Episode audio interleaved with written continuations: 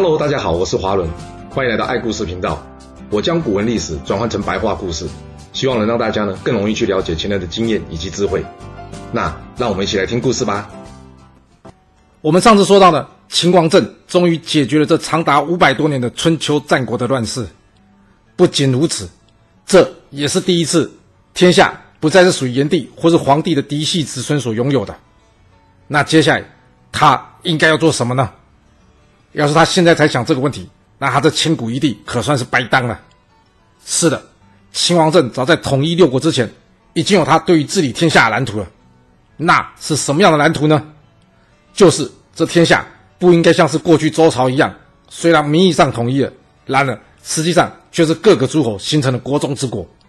周王对他们最实质的控制，也只有纳贡或是收税的权利。要是遇到有些不听话的，就算想要修理对方，还是得考量一下与对方一战的利弊得失。这样最多只能叫做是天下的共主，而不是真正的主人。秦王政既然统一了天下，那他要当这天下真正的主人，所以他开始进行了一系列的改革措施。不过在这之前，他要先把一件事给搞定，那就是这天下的人应该要如何称呼他这位天下的主人呢？还继续称王吗？对秦王政来说，这齐王、魏王等等等王的称号已经不知道多少人有了，基本上这王号已经是烂大街了。他对这称呼早就很不满意了。加上他已经灭了六国，难道还要跟之前周朝一样，继续让大家称他大王吗？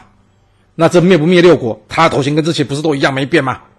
于是他问大臣们说：“哎，是这样的，我想。”我凭借着这微不足道的身躯，发兵讨伐这些暴乱的国家，并且仰赖我秦国祖宗的威灵，让这六国的国王都伏法认罪啊。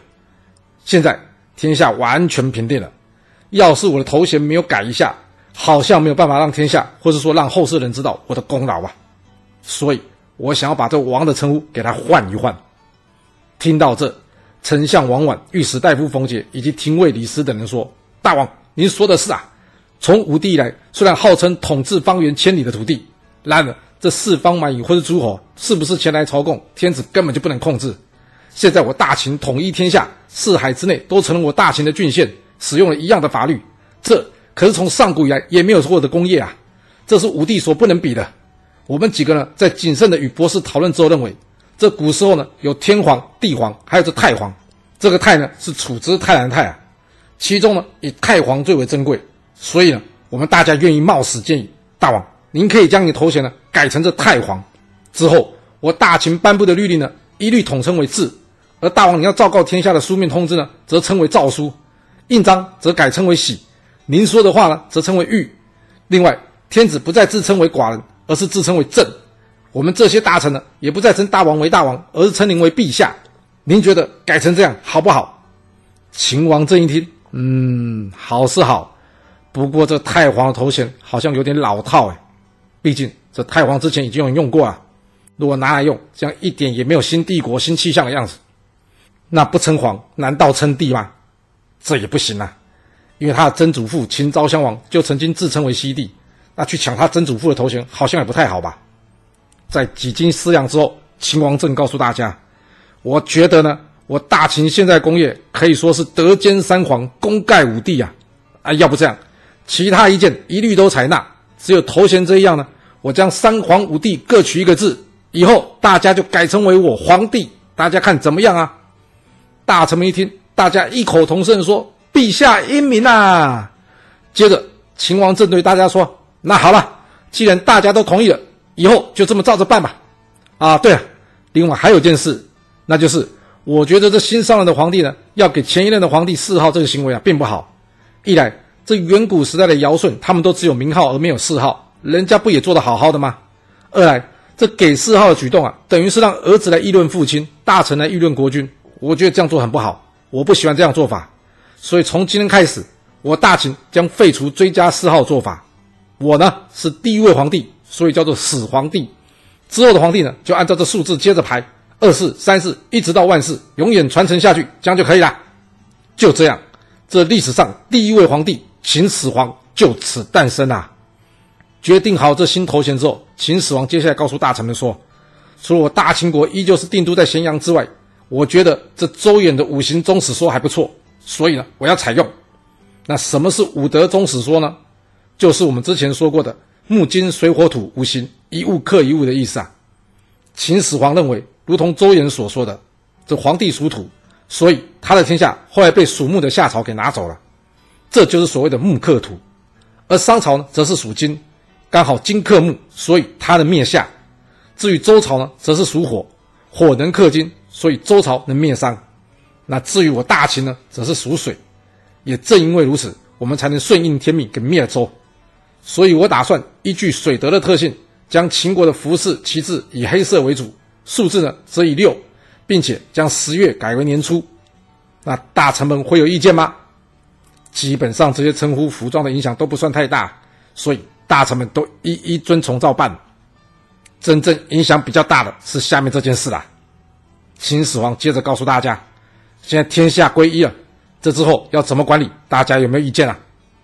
这时候，丞相王绾等人建议：“因为各国诸侯才刚刚被消灭，加上这齐、燕、楚等地非常偏远，要是没有人镇守在那，恐怕又会乱起来。所以大家建议，希望秦始皇能将他的王子封王，然后呢，派到四方去镇守。”听到这，秦始皇陷入了沉思，并没有立即回答大家。这一旁机警李斯立刻发现，哎呦，看来大王好像不太喜欢王绾以及众大臣的建议哦。所以李斯站出来说话，他跟秦始皇说：“陛下，我觉得丞相王绾的建议并不妥当。”秦始皇一听，他跟李斯说：“哪里不妥当？你说来听听看。”李斯接着说：“大家想想看，这分封皇子为王，驻守在各地，这个举动跟前朝周武王分封诸侯有什么不一样？”这些子弟们原先是一家人，可是传了几代之后，谁还在乎这些血缘亲戚关系？别说一家人不会互相帮忙，甚至大家还互相仇视对方。哎，只要看看之前春秋战国各国间啊，大家互相攻击的状况，就可以知道这些分派出去的子弟们，他们能算得上是一家人吗？我秦国自献公以来实行郡县制，而商鞅变法的时候并没有改变此一制度，就是因为郡县制度才是符合秦国利益的最佳制度啊。今天陛下英明神武，在此基础上统一了六国，所以我不建议再次设立诸侯为王，形成纷扰，而是应该继续使用这郡县制来管理天下，这才是我大秦稳定的基石。至于这皇子或是功臣，我们可以用国家的税赋来论功行赏，这样天下大权完全掌握在陛下一人手中，陛下才能真正的拥有天下并控制局面，让天下人不敢有野心，更不敢对抗陛下。秦始皇一听，嗯。廷尉李斯说的很有道理，好不容易才灭六国，没必要我自己再去搞出几个来，这样天下才能安定，人民才可以免除战乱，不是吗？好，那就照廷尉李斯说的，接下来我秦国国政管理将采取郡县制度，将全国划分为三十六个郡，每个郡设置守、卫、监三人，由郡守管理民政，而郡尉呢，则是管理军政，至于郡监呢，则是负责监察。这些人全部由朝廷指派，不能世袭。至于百姓呢，则改称为前守。秦始皇相信，透过这一系列的改变，将可以使天下更快速的统一起来。因为这样的区分，将可以使原先六国人民将不再称呼自己的国家，比方说我是楚国人、赵国人之类的，而是称呼自己的郡，比方说我是颍川郡或者南阳郡的人。这样会加速大家对秦国的归属感。当然，务实一点，有些地方虽然设了郡。但实际上，秦国是无法管理得到的。例如，这远离咸阳城，在现在福建省一带的闽中郡，这闽中郡呢，原先是由越国人民在管理。由于当地民风剽悍，加上这地形崎岖，要是真的要派兵讨伐，并不容易。所以，秦始皇只是要他们当地原先的首领废除了他们王的称号，改称为军长。而这些地方呢，他们就仍旧同意由他们继续管理，不用派官员过去了。在这里要特别一提的是，不只是郡。在郡的下面，秦国还设置了其他的行政单位，那就是县、乡、亭、里、十、五、户，也就是在郡的下面设置不同大小的县，所以称为郡县制。而在县的下面呢，则是设有乡亭制，也就是俗称的乡里制度。而一个乡呢，管十个亭；一个亭管十个里；一个里呢，大约管一百户。通常一个家呢，称之为户；五户呢，称之为伍；十户称之为十。这个其实啊是延续之前商鞅变法以来的政策，而一直以来这制度呢也为秦国提供了大量动员人民的力量。那国家地方划分的制度及管理制度奠定好之后，接下来还有中央的管理制度啊。一说这三公九卿制度很有可能就是秦始皇所奠定下来的，而秦国另外还设有博士七十二人，也就是类似现在的国策顾问，其他不论文臣武将，全部由国家任命，并且每年进行考核。你千万别小看这些头衔啊，还有管理制度等，因为这皇帝的头衔可是一直沿用两千多年，直到之后孙文推翻了大清帝国才正式废除。而至于这管理制度啊，不知道你有没有发现，要是呢把这个郡改成省啊，这制度是不是几乎跟我们现在地方行政划分制度是一样的？没错，这个制度呢可以说一直被沿用至今。你只要想要建立一个可以使用数千年的制度，这多么不容易啊！所以由此也可以看出啊，当初这些人用心跟远见。那这样就完成了吗？还没啦，因为秦始皇知道这些制度呢只是个骨架子，想要统一天下，当务之急的是怎么样？要扫除之前列国之间沟通的障碍。什么障碍？那就是各国之间的文字以及商业贸易标准并不一致的问题。所以在秦始皇的要求之下，一场大一统的行动开始展开了。秦始皇下令。进行全国的书同文、车同轨以及统一度量衡的行动。所谓书同文，就是文字统一。秦始皇要这廷尉李斯去进行此一工作。不过这各国文字有的相同，有的相异，要如何取舍啊？有一说是李斯先将这七国文字啊拿出来进行比较，然后在同一个文字之中，他会将最多国家使用的版本给留下来。之后呢，再参照周宣王时期的大篆作为基础，然后开始进行文字的改革。其实这样做法相当不容易。因为李斯并不是以战胜者的角度啊，要求各国去使用秦国文字，而是各国的文字兼采。这新的文字中呢，存在一部分各国旧的文字，这样大家呢就不用重新从头学习，呃，方便各国人民适应新的文字，以便加速文字的统一。之后，李斯再依据刚刚的大篆形体啊进行修改，最后形成了一种新的文体，那就是什么小篆。所以大家称李斯为小篆的鼻祖，也就是所谓的发明人呐、不过历史上。完成书同文的不是只有李斯一人，除了李斯做的仓颉七章之外，另外还有赵高的元历六章，以及太史令胡无尽的博学七章，也都是当时秦国的规范字帖。那除了小篆之外，相传这隶书也是在秦始皇时所诞生的。因为李斯的小篆虽然成功的统一了六国的文字，然而由于这小篆字体啊转弯的地方实在太多了，而当时主要还是用刀将这些文字呢刻在这竹简上进行书写。所以啊，这种弯来弯去的文字啊，书写起来很不方便。后来呢，据说有一位叫陈邈的人呢，他在牢里重新整理，或者说在小篆的基础上进行了改革，而发明了另外一种改圆为方则，以便于书写的文体，那就是隶书，成为了我们现在使用文字的基础。啊，那小篆还有人在用吗？有啦，要是你有去刻印章啊，你可以仔细观察一下，许多比较正式印章啊，上面用的就是篆体啊。哎。啊，既然不好用，那为什么印章上还要继续使用这些篆体呢？这是因为，当这小篆完成之后，秦始皇命这李斯找来当时咸阳城中最著名的玉器师傅王孙寿，并且他设计呢，将这小篆刻在他所用的玉玺上面，也就是印章上面了。你千万别小看秦始皇这颗玉玺啊，人家他可是大有来头的，因为这颗玉玺正是当初完璧归赵那块宝玉和氏璧。不过。还要在上面刻什么东西嘞？好问题，这又得大臣们帮忙想一想啊！要刻上始皇帝印吗？哎，要是这样，这个无价之宝的和氏璧就只能秦始皇一个人用，这样会不会太浪费这块宝玉了？啊，那要刻什么才能好好让这块和氏璧发挥最大的效用呢？来，你也可以帮忙想想看。一、二、三，想好了吗？秦始皇最后决定。要在这玉玺上雕上五条龙，并且刻上八个字，哪八个字？目前总计有四种版本的说法，不过我个人比较喜欢《三国志》的版本，那就是“受命于天，既寿永昌”。什么意思？就是得到这个玉玺的人就是天命所归，而且他会很长寿，国家也会兴隆。五、有没有发现什么特殊的地方？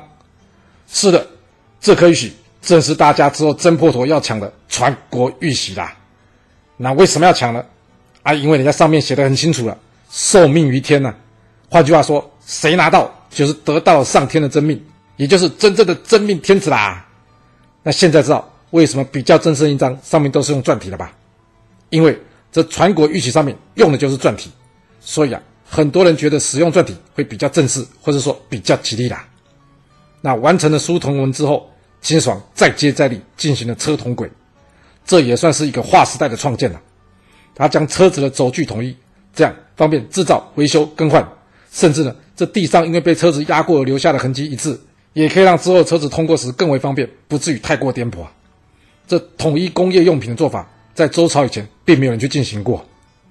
至于统一度量衡也是一样的，这各国计算重量或是测量长短的单位并不一致，这样容易形成纷争。那这样是要怎么做生意啊？所以承袭商鞅变法制度，秦国要求大家度量衡呢，全部改成与秦国一致，并且由政府统一制造。嗯，有点现在中央标准局的观念哦。所以秦朝开国这一帮人还真的是脑袋不错哦。除了统一文字、车轨、度量衡。那还有什么东西需要统一吗？别忘了，还有一个最重要的东西还没统一啊！什么东西？那就是大家每天要用的钱。不管是三晋韩赵魏惯用的步行的步币，或是齐燕赵所习惯使用的刀币，这各国钱币混乱了，直接就会影响贸易进行。所以秦始皇下令，那些使用白银贝壳的，一律废除，全部统一了，改使用这黄金。不过因为黄金太贵了。日常生活小老百姓用不到，所以秦国另外就用外圆内方的铜钱，又称为半两钱，作为统一的货币。这种外圆内方钱呢，它外圆的设计呢，不容易刮伤衣服，而且中间有洞了，这方便用绳子串起来，可以带着走。当然，这些改革并不是一下子就废除了，还会有一段时间过渡期。到此，天下统一的样貌大致完成。嗯，看来秦始皇也蛮忙的，毕竟。要将这纷乱六国在短短的时间完成统一，并为后世奠下基础，并不是件容易的事。那在完成国家制度的统一以及大方向之后，秦始皇接下来该做什么呢？这故事又会如何的发展呢？我们要到下一次才能跟各位说喽。好啦，我们今天就先说到这。若喜欢我的故事，要麻烦您记得动动你的手指，给我五星评价。或是点赞、订阅、追踪以及分享哦。当然，也欢迎您留言分享你对这一集的想法，或是你也可以请我喝一杯咖啡或是饮料，让我有持续创作的动力。其实历史就是顶层阶级的生活记录，了解顶层阶级的思考逻辑以及做法方式，我们就有机会改变自己的未来。谢谢您来听我说故事，我们下次再见喽。